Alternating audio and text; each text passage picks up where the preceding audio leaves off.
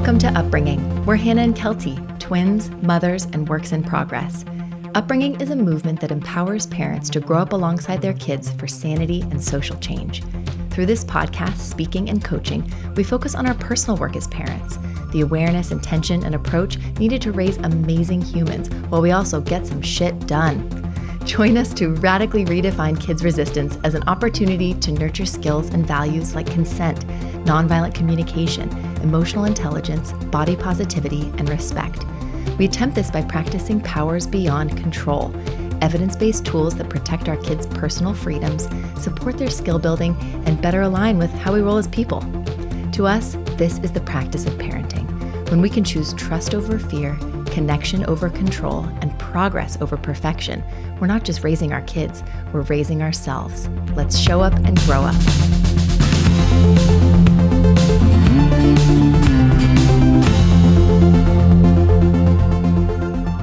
Before launching this next season of Upbringing, we'd like to share a handful of favorite podcast episodes we've been interviewed on recently.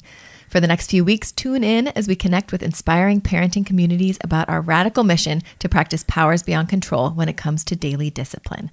If you're new to upbringing, these interviews can help you get to know us better. And if you already are part of the community, the following episodes can help validate the amazing work you're doing. Yeah, and it hasn't been just a joy to explore these topics as much as a necessity. Uh, as privileged white women, we see it as our responsibility to call in others to rise up and dismantle the conventional discipline practices within the home that unwittingly perpetuate paradigms of oppression outside of it. We hope that these conversations can inspire you to stay kind and curious with yourself, as well as to begin some brave conversations within your own communities around these topics. Though many of us may feel really powerless about the world right now, we have an incredible opportunity to raise a different generation simply by the way we treat our kids' bodies, feelings, and voices. We are all in this together and we're all growing up together. So thank you for being here. The Balanced Parent is a top rated podcast hosted by Dr. Laura Froyen that offers practical tools and mindset shifts to help parents get clear on the goals and values that'll help them show up with open minded authenticity and balance.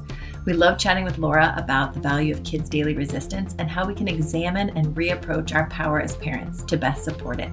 We also discuss the power of connection, especially in the hardest moments with our kids. We explore the position we hold as the authority figure at home and how we can show up more mindfully and democratically with our kids to teach them how power can be used responsibly. We also unpack and walk through some specific questions listeners sent in a parent struggle to accept her kid's current skills, as well as a child whose meltdowns are really challenging for their parent to support. We hope you enjoy our conversation on the balanced parent as much as we did. Head on over to laurafroyen.com to learn more and check out our show notes to get more details on our conversation. Here we go.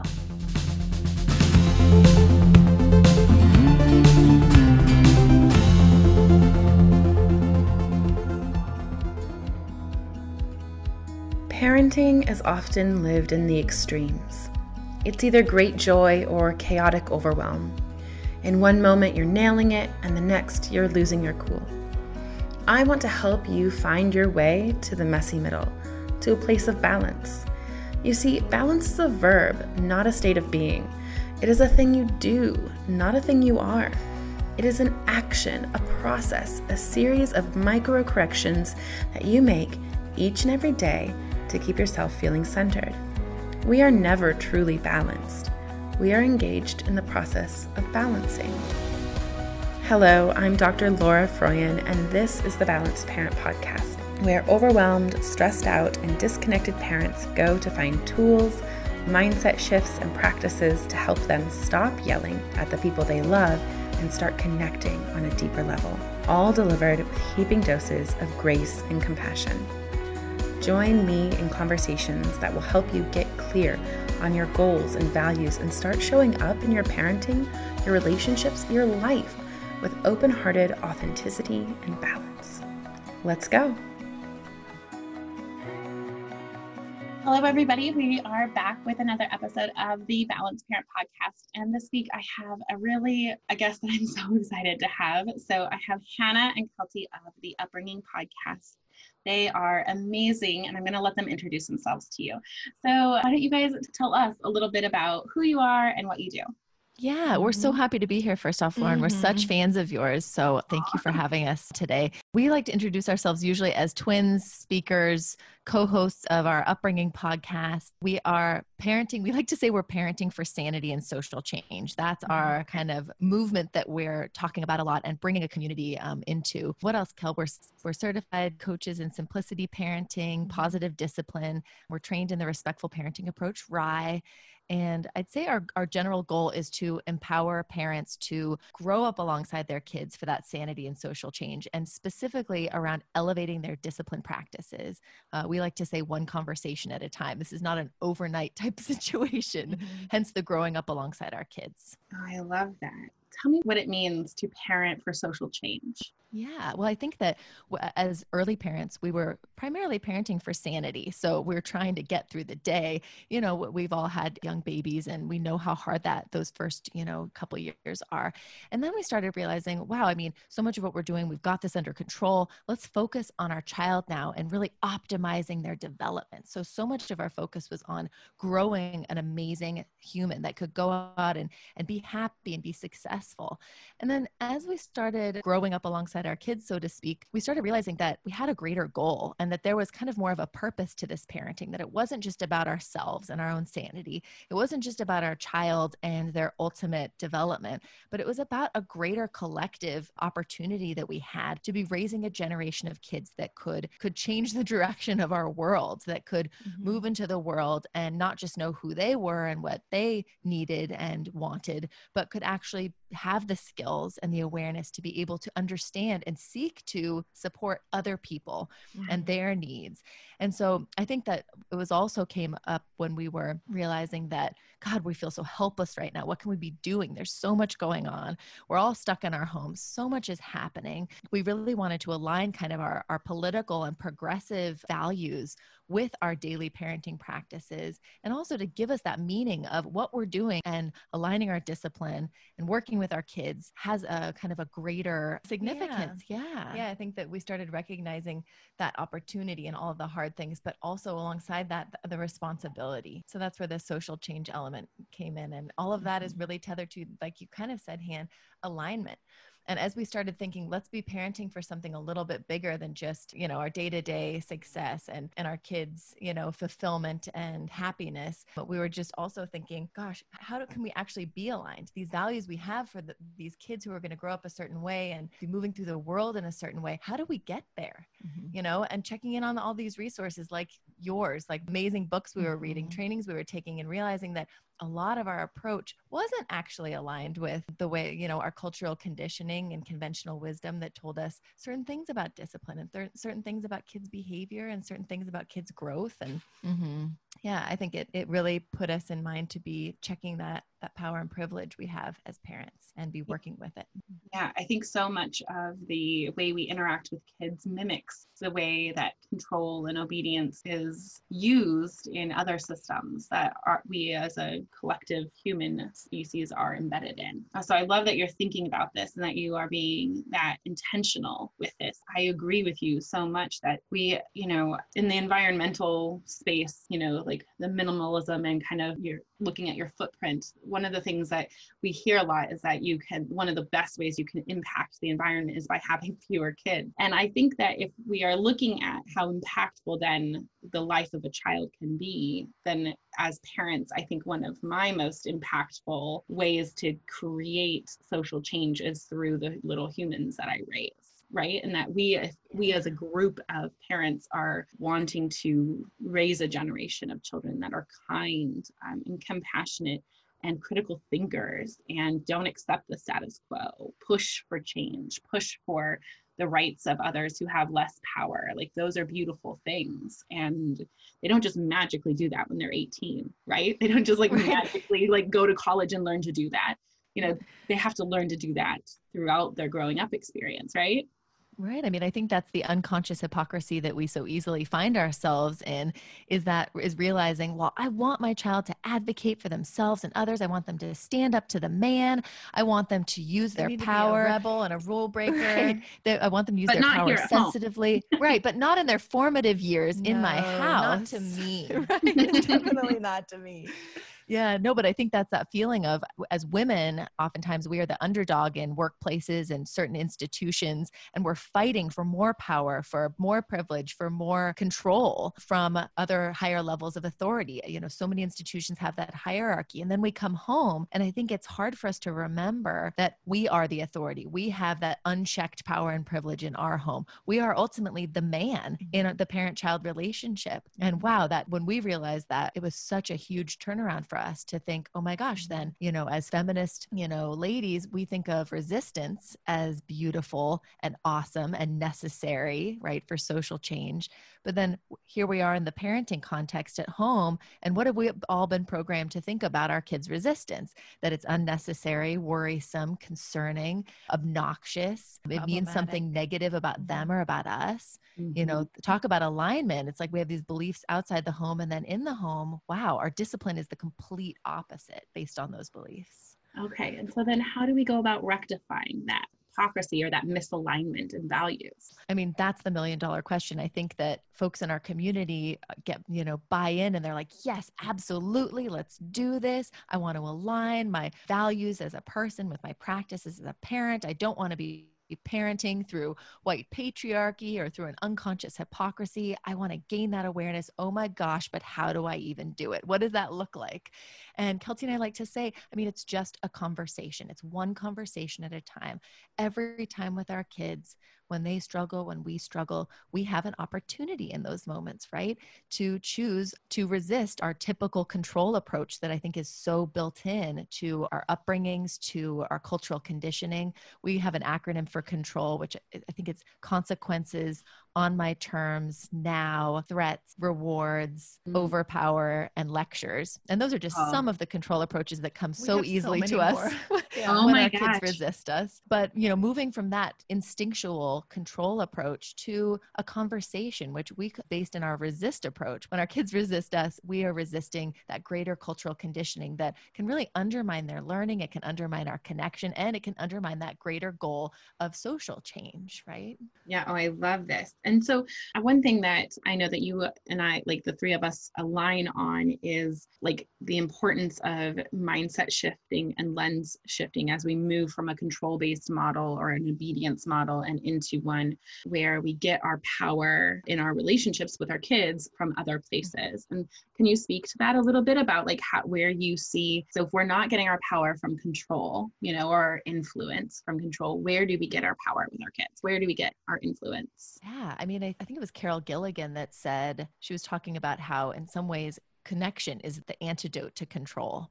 She's a, a, feminist that we love. And I think that that is the answer. Connection seems very ethereal, it seems very invisible. Connection, we always think of as positive, like, oh, connections when we're hugging or connections when we're smiling. But connection can also be when we're yelling something to the other person and actually just understanding one another, our needs, their needs. And I think that that's that's the opportunity is control. It, it just goes one way. It goes from one person to another. And that's what we we ultimately are teaching our kids. All the control measures we use, it doesn't matter what our intention is behind that those kind of measures. That's what we're teaching our kids is how to be controlled or how to control another person. So when we switch from that model of control to the connect model basically, it looks totally different and some of us as adults have never even practiced some of these skills. And that's why we talk about growing up together is saying, how can I connect with this person instead? How can I have a conversation? How can I figure out that tricky balance of holding a limit or a boundary that I have as the responsible parent, but doing it in a way that supports their growth, that helps them feel secure, that builds that really strong inner wisdom and authority that we talk about a lot, that spirit, that self that we want to be encouraging, right? And staying sane in the process. It's really tricky. Mm-hmm. It is. It's so tricky. And I think it gets trickier as kids get older too. So sometimes things are quite simple when they're so little. And as they awaken and become more fully themselves, their resistance changes and gets more. And so I wanted to ask a question about that from a listener, if I can, if that's okay. So um, this is a question that's coming from my balanced parenting community. And she's asking, why does it get harder as they get older? I think it's me. I expect more listening, but I know it's still appropriate for a five or six year old to not listen listen sometimes, but it tends to trigger me more as they get older. And why is that? that. Yeah. I think it's so natural. We hear that from a lot of folks we work with and have experienced it ourselves that both the point where our kids kind of emerge from babydom into toddlerhood and just the shock and dissonance that that we experience being like where did my baby go? Who is this person? If you see that spark in parents eyes being like okay i'm kind of amused. This is kind of interesting. They're really you know getting coming into their own and getting independent. But then it's like but maybe a little bit too much. This is actually kind of totally terrifying it can be really challenging yeah. that way. And then kind of on the other side of that at, to a certain point having some sort of assumption that they should know. They should be able to xyz by now or shouldn't a six year old do this? Or shouldn't you know shouldn't mm-hmm. an eight year old never do this? And we, we have those expectations that one when our kids are little kids they'll always be like that. That's just them and they won't resist me. They're not going to be like that you know? And then we also have these expectations that we sort of have this rule book in our brains for what milestones our kids should be meeting and when, which is, I think, probably more based on our what we would like to be seeing than reality. Mm-hmm. Oh, yes. Or what we see happening with friends or out in oh, yeah. I think it's so important for parents to remember that what they see their friends' kids doing out in public or when their friends come over to visit at your house is not the same thing as what happens when they're at home in the safety of their own home when no one else is watching. Those things are different, so you know. And that's what's so brave about everyone listening to podcasts like yours and others out there is that they're they're being able to share and to listen to people sharing these similar you know ad- adventures and tales of woe and what is real out there instead of just this very polished instagram presence where nobody tantrums you know maybe there's a little mess in the house but that's okay mm-hmm. and i think it's been liberating for us to be able to share what it's like having four sensitive spirited kids who basically drove us to be like be doing this work yeah yeah. It's amazing how some kids will call us in to do that, isn't it? Absolutely. I think so much of this too, and so much of our passionate upbringing is really normalizing our kids' resistance mm-hmm. and helping parents to remember that our kids' resistance is something beautiful and necessary and critical. And that I think that it's, again, something invisible, though. You know, with our babies when they're so young, we have ultimate power and authority. We control so much, right? And then as time goes on and they start taking on these, you know, more power, basically more privileges, more responsibilities. I think that's where it starts getting messy. And I think that this person who wrote into you might be experiencing that where where she's like, oh man, like I don't know when to let go to this child and give them some of the power that they're asking for by through their resistance and I, what's that going to do? Am i going to lose all of my power? Does that mean i'm being permissive? Does that mean we're going to go into total chaos? How do we basically renegotiate power in a little bit more of a humane and democratic way without you know total insanity happening you know? Yeah and so then I, I mean i think that that is also like a golden question. How do we do that? Like especially in you know our we think that we ha- like there's times when our kids have to listen listen to us. Like if they're running out into the street or we need to be able to keep them safe, you know, they have to, you know, we have to be able to keep them safe. But we were talking before we got started recording about how we apply that in situations where it doesn't necessarily work. And so I'd love to have you help us like piece out. So like when do we actually need obedience and when do we only really need cooperation and how do we know the difference and what to do in the meantime as we're figuring that out? Right. Yeah, I think that's a good question the difference between obedience and cooperation. And I think if we can be going through these challenges, whatever they are with our kids, and thinking about less the obedient side and more the cooperation side that we're working side by side with our kids, sort of like Hannah had said, in this more egalitarian, democratic situation as opposed to the top down hierarchical, like, you know, ideal of what we must be and what we must sound like and what we must say as a parent. And the way that we've sort of built awareness around that is by developing what we call our freedoms model. And it's just 10 areas of our kids' lives that we noticed okay, where is most of the resistance popping up? What is just killing us right now? Okay, toothbrushing, big feelings, mean words, other hygiene stuff, refusal to eat certain foods, risky play, all of these areas that we're sort of figuring out how to redistribute power as our kids get older. These realms sort of emerged that showed us okay, this is theirs. This has been theirs from the beginning their freedom to know, to speak, to feel, to express, to move, to play, to contribute, to choose all of these things. And basically, how can we get in there in a way to kind of sensitively support as opposed to control. And a lot of that, you know, ask ourselves why? Okay, where did this ideal come from that my kid has to have this many bites? Or do they mm-hmm. really need to have a coat to go out the door right now? Do they have to put it on before we walk out? And just kind of with me in my hand and yeah, I wanted.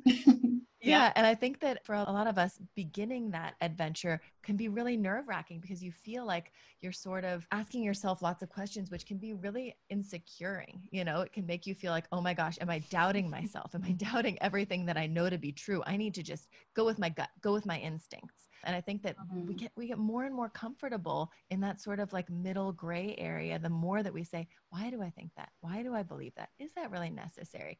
Well, okay, what are someone asked us recently, um, like it wasn't what is your deal breaker, but like what is a non-negotiable? What are your non-negotiables yeah. with your kids? And we were like, don't die. I don't know. Knives, fire, fire, yeah, high really, ledges, really sharp, sharp items, hurting one another. Yeah, maybe. but it's forced us to yeah. get really both a growing awareness of the freedoms and also kids who really push us to that limit of, is this actually a must? But mm-hmm. why? Explain it more. Explain it a fourth time because I don't believe that. I don't need that. I don't want that. Whatever it is. Yeah. Blessed little resisting being. Aren't they beautiful though? I mean, I love resistance. So when my oldest turned, I think like three or so, I, I mean, there was like, it was like a light switch, like mm-hmm. on for her. And I hear that all the time from so many parents that it was just like a three and a half, like a light switch happened and their kid was completely different. Oh and I think you know, do you ever hear that from people? Uh, we totally do. Mm-hmm. We can't yeah. relate, but we totally hear that.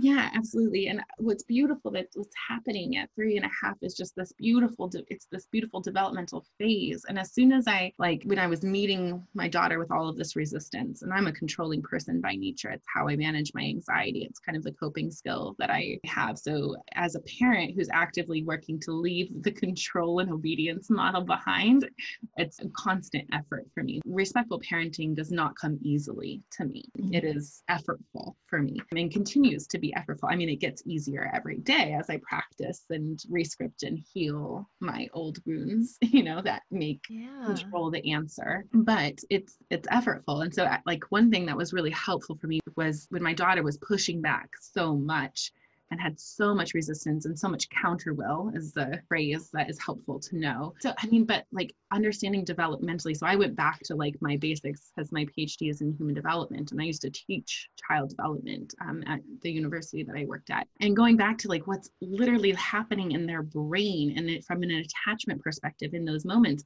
that the resistance is their job. It's what they're supposed to be doing. And it's beautiful. It's a beautiful evidence that their brain is lighting up in new ways, that they are thinking about themselves in new ways, that they are becoming aware of the fact that they don't share our thoughts and worries.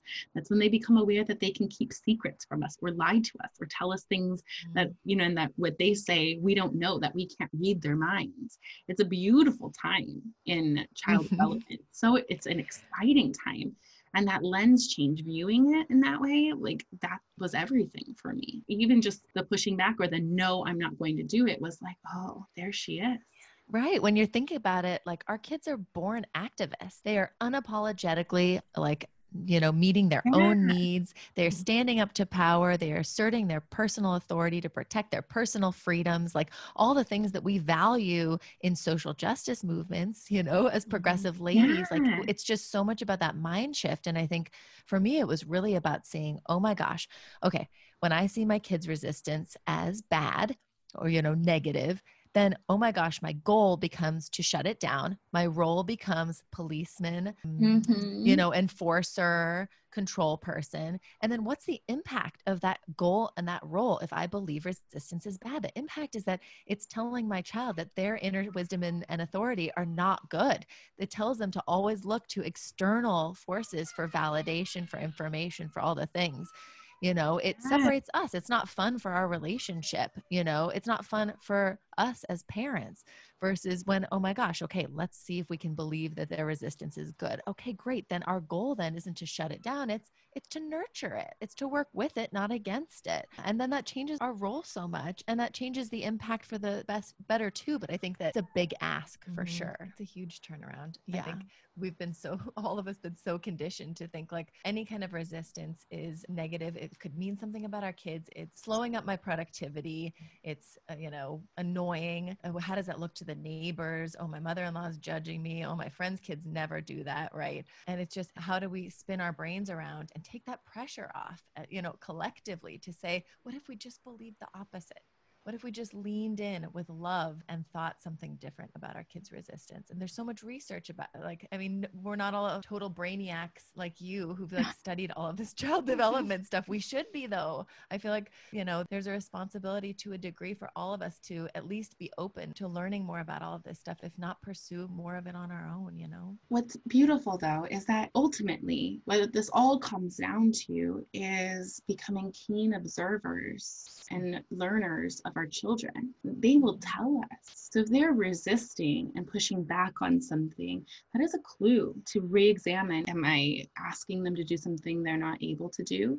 Even if they maybe they could do it yesterday and now they can't, like that's a possibility because kids do well when they can. Am I asking them to do something that they like that is feeling like it's infringing on their personal boundaries? Am I controlling them? Like their resistance invites us to get to know them better and to know like what to ask questions of ourselves and of them like what would make this easier? We need to get from point a to point b and i think like we have to do that via xyz but maybe we don't. Maybe she has other ideas for how to get from a to b or maybe she really thinks that b isn't necessary and we can skip to c and is that possible? You know and, and that's a relationship. That's getting to know your child. Oh but there's no you know exactly right way to do it and way to go about it and that's what's so scary like and kind of you know concerning about moving into this idea being like what? Welcome my child's resistance? This sounds really scary scary. But I think when, and I, you talk about this a lot on your podcast, which we love, is that we have to keep going for those dreams and thinking about, gosh, what kind of adult do we want to be raising? Well, mm. how do we want our kid to move into the world? Do we always want them to, when they have an inner resistance to, let's say, going to the gym or getting those taxes done or the way someone's treating them at work or something going on, are they going to always look for an incentive or a consequence to motivate them? You mm. know, we don't want them to have to do that. We want them to know how to move through discomfort adaptively. We want them to know how to approach their big feelings and their resistance with non judgmental curiosity and grace. You know, we want them to be able to innovate and, and problem solve through their struggles rather than move into an immediate shame or blame kind of response. Mm-hmm. And all of that stuff really actually trickles down into the discipline we're using right now when they resist us. And so that's why it doesn't give more pressure, but I think, at least to us, it has given more meaning and more power to the practice of moving through this daily with our kids. Yeah, and the need to be more intentional and thoughtful of it. You know, mm-hmm. that these daily interactions that we have with our children are opportunities not just to connect and build a lifelong relationship that hopefully continues to strengthen and grow over time, but to teach them the skills that they need to be successful. You know, whatever your goals are for your kids. You know, I don't see it as my job to tell parents how to parent, but I think of it more as my job to hold up, like create space and opportunity for reflection and intention setting so that they can figure out like is what I'm doing lining up with my ultimate goals? Because if we want to raise, you know, kids who are going to go out there and change the world, we can't expect them to be obedient when they're kids. Exactly. You know, those two things don't line up. And focusing on short term goals versus long term goals. Yes, we, in like the research shows, timeouts, punishments, those things work in the short term. They get you immediate compliance. They do. But the long term effects of those are pretty detrimental. You know, mm-hmm the long game is where I'm focused on, you know? Yes, too. Yeah. Alfie Kohn always talks about what does effective actually mean? Is it going to work? Does this work? Mm-hmm. How, what if it doesn't work? I'm like, what does work mean to you? Yeah. Let's talk like about in the that. moment, into adulthood, as far as attachment goes. Mm-hmm. But yeah. I think that's so much too that uh, we always like to bring around where I think that when we have these big conversations where we're talking about these big ideas and reshaping and reframing these conditioned mindsets that we've all grown up with in in this society that we live in. I think that it can be oftentimes like we can go a little hard on ourselves and be like, oh my gosh. I mean, I thought that I was teaching my kid respect by yelling at them. I thought I was teaching them to innovate by giving them a timeout. I thought that I was teaching them to calm their bodies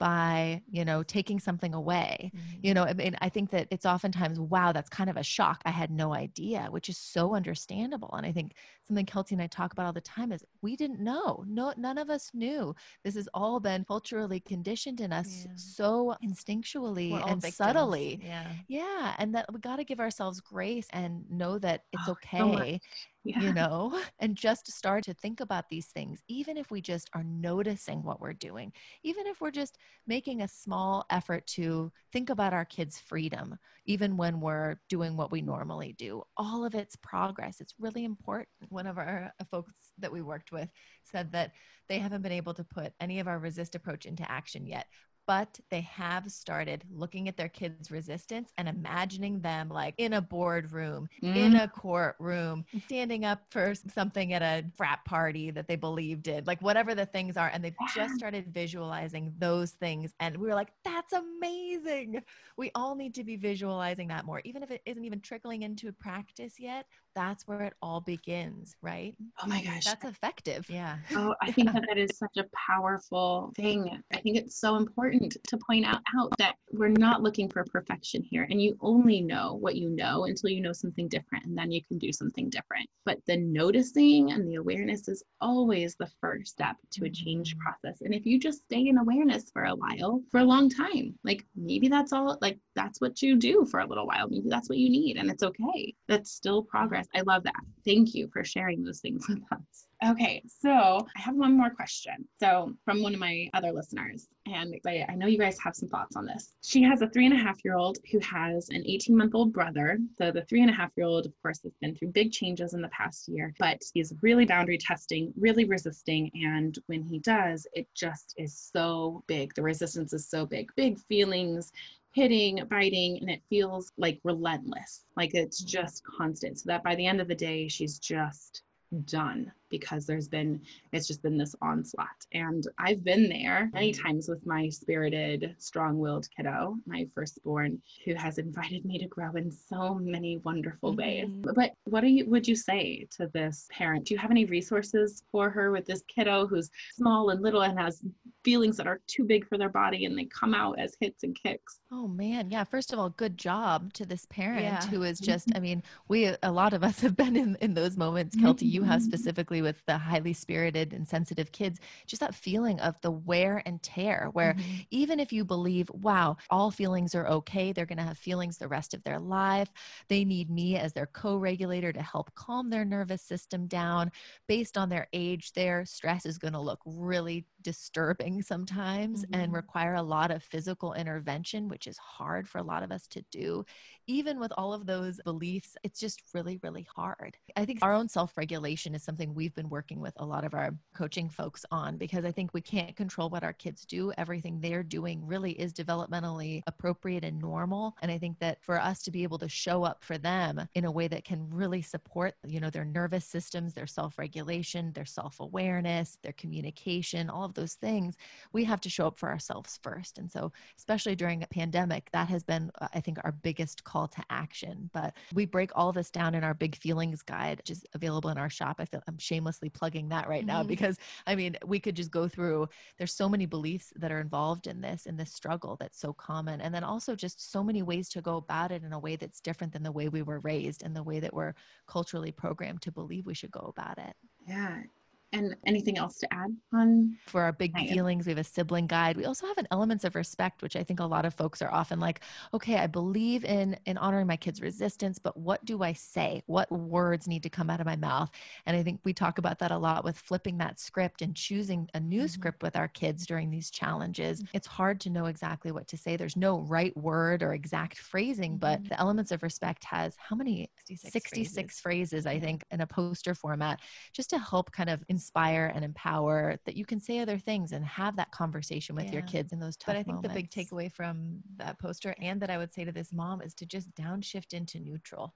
And I feel like the times that I'm the most worn and torn mm-hmm. by my two kids is because I'm trying to do too much. I'm trying to control too much. I'm trying to stop the feelings. I'm trying to stop the behaviors. I'm focusing on how everything is looking and I'm spongy. I'm a spongy, sensitive person myself, and I'm taking it all in and mm-hmm. I'm taking it mm-hmm. all on. And I think that when I'm able to, one, reframe my kids' resistance and big feelings as positive, better out than in, all valuable, right? Mm-hmm. And when I'm able to think of my role not as needing to do something, fix something, stop something, but really just to be that calm, neutral mediator, the sensitive supporter. I'm going to keep people safe. I'm going to try to keep people calm, not by saying calm down, but by helping them calm down. And then we're going to talk about whatever happened later. We're going to figure it out later and just taking that pressure off, I think mm-hmm. is something I would share to this parent.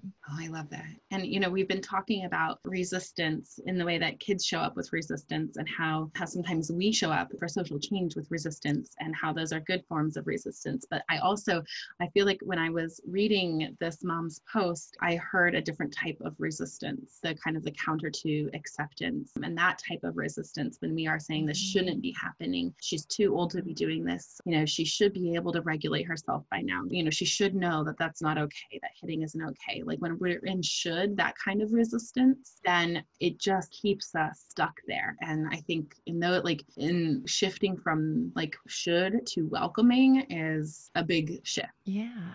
I like, think I love that, Laura. Mm-hmm. Yeah. Oh, I, I, think what you're saying is something we try to focus on too, which is just trying to accept the as is, be in the present moment and meet our kids where they are. Whatever they're showing us, whatever splashy feelings, whatever challenging behaviors is focusing on acceptance of what we're seeing and being in that moment, you know? Yes. I think that, you know, this is our fail forward practice in parenting is that it's just practice, you know, yeah. and a lot of that is trying to practice, like you said, resisting the big cultural paradigms of control, but accepting the little person in our lives that we're seeing in front of us. That's the tricky thing. And I think questioning too. So, like, if we're in a place where the kids are really losing it all the time, where they are triggered all over the place, where their fight or flight system is activated and we can see it, that we're seeing their big feelings, we're seeing all of the pushback, that's a good opportunity to take a look at is the environment, are there too many demands being placed on this little one right now? And can I mm-hmm. reduce the expectations, like really lower expectations, really mindfully lower the amount of requests I'm making of this child, the amount of limits that I'm setting. Like, how can I take all of those, like, really just take it down a notch? Like, when I'm having those days mm-hmm. with one of my kids, and there's one in particular that it happens more for, and we, she kind of wakes up with counter will activated. My husband and I, like, will look at each other and say that, like, to each other, this needs to be a low demand day. Because there's temperament and personality differences that do make some kids have higher counter will, more mm-hmm. resistance in them. And the last thing I want to do is crush it out of my kids, you know? Yeah. And I think that's true that a lot of us are recognizing the temperaments of our kid and what we can push and what we can't, and when we could push a little more and when we probably shouldn't. And I think a lot of parents with kids' temperaments that are a little bit less challenging are starting to be challenged by their kids because of the situations that mm-hmm. we're all mm-hmm. going through, because of the stress, you know, and it's becoming like, oh, I used to be able to insist easily on toothbrushing twice a day. And now I'm having to like die on that hill to get the, my, the teeth brushed. And we're still going at it every night, every night. Do I want to keep doing this? Yeah, I think that oftentimes when we feel really helpless with our kids, we automatically go to control the child. And I think that mm-hmm. that's the paradigm that we come from is you just control other people. If you have more power, that's how you get things done. Is you give an mm-hmm. incentive or you give a mm-hmm. consequence and you do it through the person, a human to human thing. And I think that's another thing we're realizing is that oh my gosh, we we have so much power and we can use powers beyond control rather than controlling our child, which can oftentimes make it so much worse. We can just be moderating our environment, self-regulating, you know, regulating ourselves like you said so brilliantly you know making it a low demand day realizing that oh my gosh putting more demands and more control on this kid that's showing me exactly what their capacity is in this moment mm-hmm. is not necessarily going to get the job done right mm-hmm. Yes. And I think that that leaving with that message that the powers that we use with our kids are the powers that they will learn and that they will carry with them into adulthood. And we have to really think about that, what power we want them to move out into the world with. Yeah. And then remembering to, at the end of the today.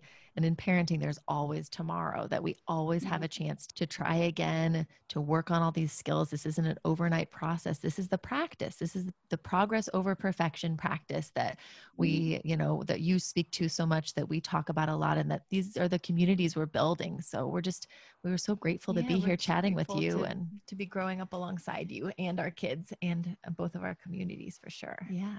Yes, I love that we get to grow together as parents, and this is wonderful. Thank you so much for Yeah, being here with me. It was you. such a Thank nice you. conversation. Okay, so thanks for listening today. Um, remember to subscribe to the podcast. And if it was helpful, leave me a review. That really helps others find the podcast and join us in this really important work of um, creating a parenthood that we don't have to escape from and creating a childhood for our kids that they don't have to recover from. And if you're listening, grab a screenshot and tag me on Instagram so that I can give you a shout out. Um, and definitely go follow me on Instagram. I'm at Laura Froyen, PhD. Um, that's where you can get a behind the scenes look at what balanced conscious parenting looks like in action with my family. And plus, I share a lot of other really great resources there too. All right, that's it for me today. I hope that you keep taking really good care of your kids and your family and each other, and most importantly, of yourself. And just remember balance is a verb, and you're already doing it. You've got this.